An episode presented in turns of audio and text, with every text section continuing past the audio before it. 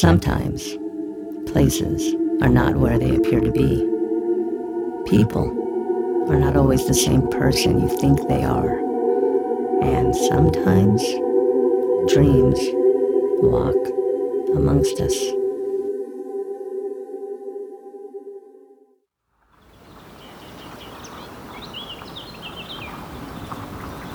Is that a little girl in the middle of the road? It appears so. Why do you think? Let's find out.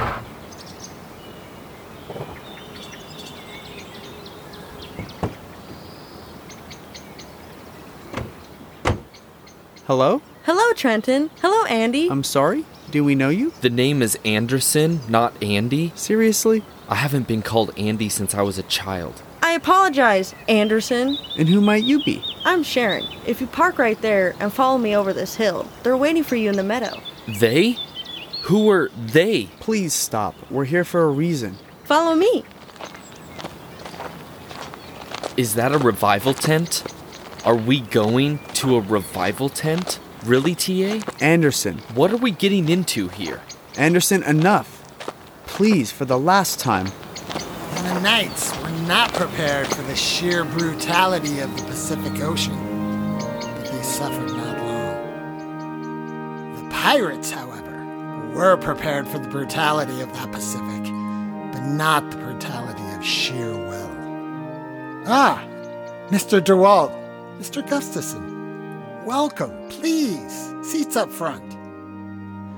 As I was saying, and both vessels, pirates and knights alike, crashed onto the rocky shores and perished all except her. And for no mortal may show presence without being struck by him. She raised the dead from the crashing sea and set to conceal it where no man could find. When her task was complete, she cast the murderous pirates into purgatory, left to wander the sea eternally.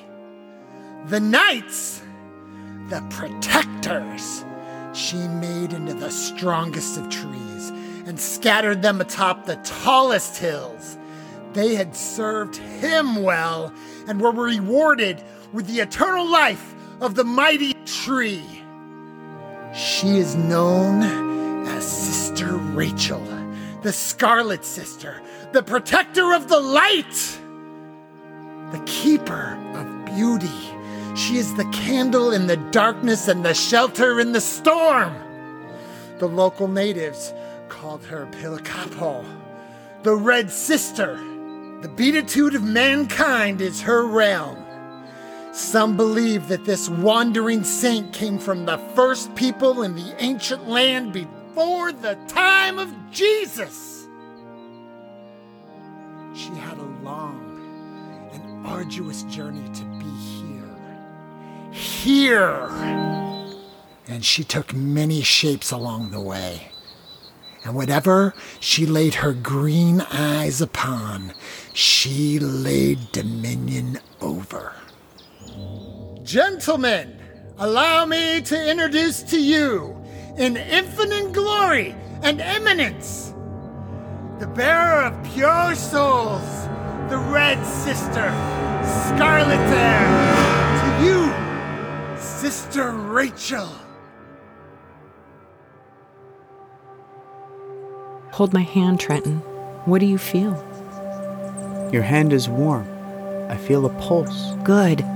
Anderson, please take my other hand. I can feel your pulse as well. It's strong. Boys, close your eyes. Now, feel for your own heartbeat. Do you feel that? What is your scientific observation, Anderson? Listen close.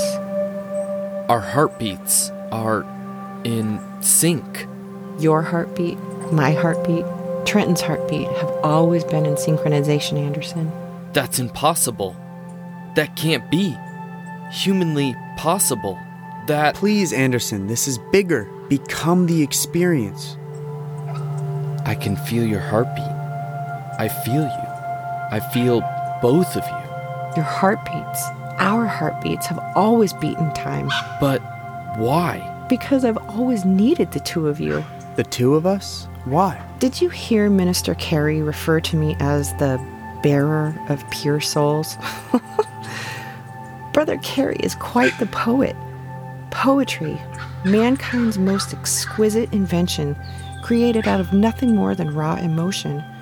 In fact, humankind, through their extended range of internal emotions, created all the lovely expressions called art. Of all the gifts bestowed upon me throughout my existence on this earth, my most cherished gift is the knowledge of poetry. By far the most pure form of self expression, it has both strict rules of form or no rules at all. The choice is yours and yours alone. As much as I enjoy prose, I lack a fundamental attribute that you two quite readily possess mortality. Without mortality, the balance of life and death stays perpetually in one place. I cannot complete what I have spent thousands of years to prepare for unless two perfectly synchronized mortals with pure souls learn their place in a most grand design. Are we dreaming? No, Trenton, you are quite awake. Well, in a manner of speaking. I knew it! This is a hallucination. Neither a dream nor a hallucination at all, Anderson. Nothing you've experienced is of the sort.